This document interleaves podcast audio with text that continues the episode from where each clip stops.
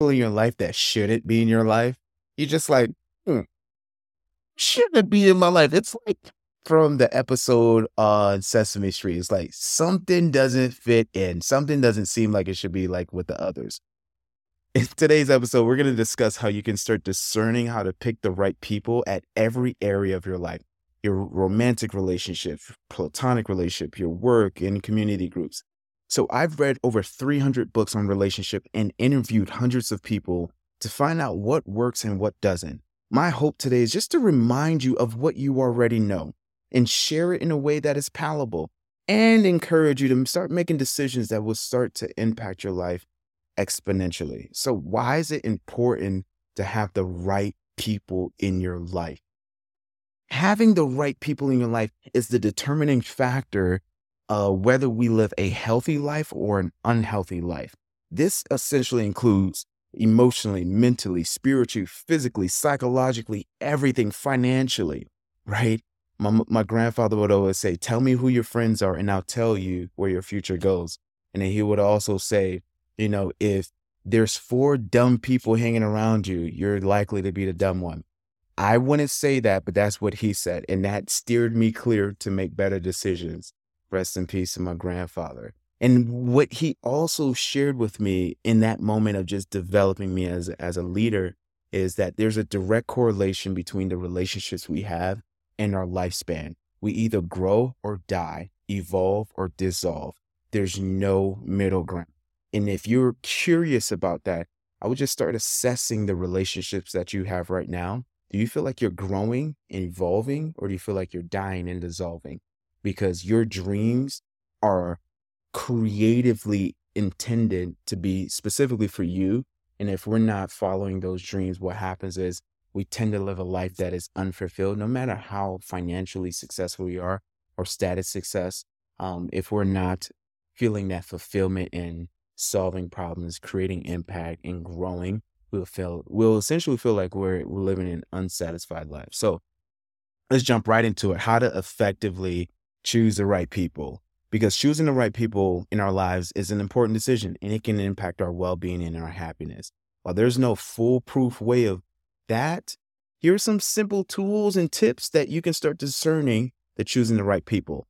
And I would encourage all of us to start using this as key indicators in a filtering process when we're dating, looking for a job, assessing our family, like whatever it is. If there is something involving another human being, I would encourage you to use this. Um, and like just level up and share what you've learned along the journey. So here are some tips that I've learned along the way that I'm hoping to share with you today. Ooh, that rhyme. Let's go. Huh. Number one, understanding your own values, beliefs, and priorities in life. This clarity will help you identify the qualities and the characteristics you wish to see in others.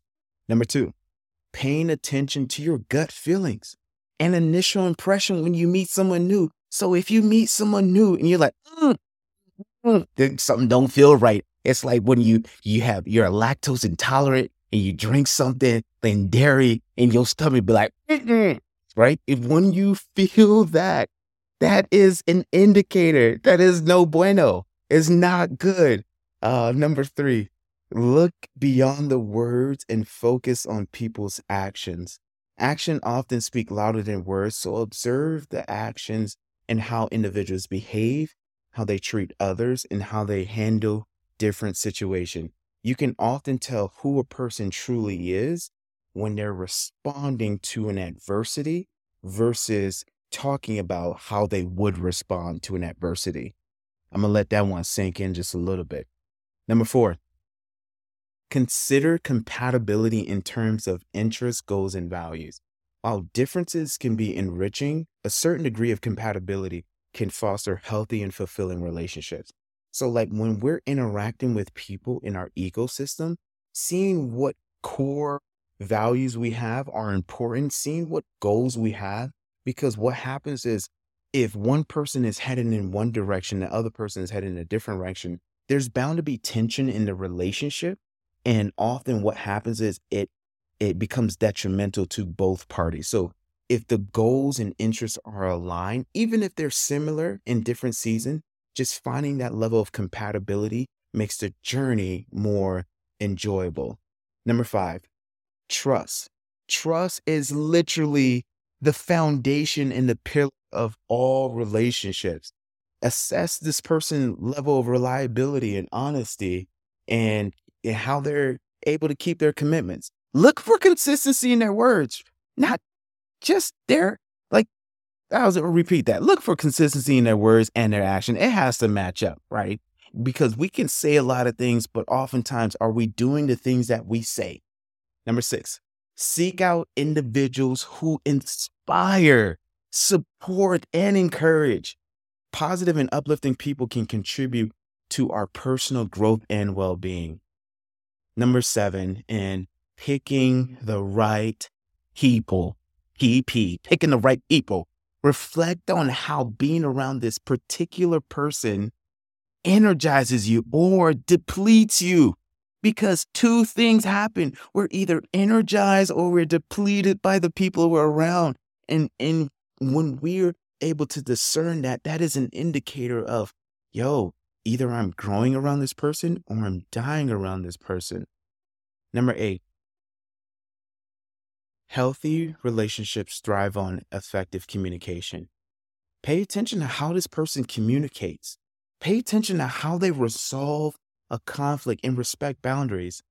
I was just talking to the girl that I'm dating, and uh, the one of the real cool things we got to talk about was um, when I got to share my truth and she got to share her truth. Well, what happened was we both validated that space, and um, it was there was a moment where it was charged up. Um, there was a lot of emotions, and then instead of like continuing to double down on the emotion, you know, what we both essentially articulated was, um, let's put a bookmark here. Let's address this a little bit later.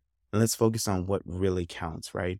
So we often look at conflict like, you know, there's this thing that's going to make or break us, or um, this thing that is going to um, cause more division. But how somebody responds to it. And one of the things I love when she shared the next day was, um, I'm all in.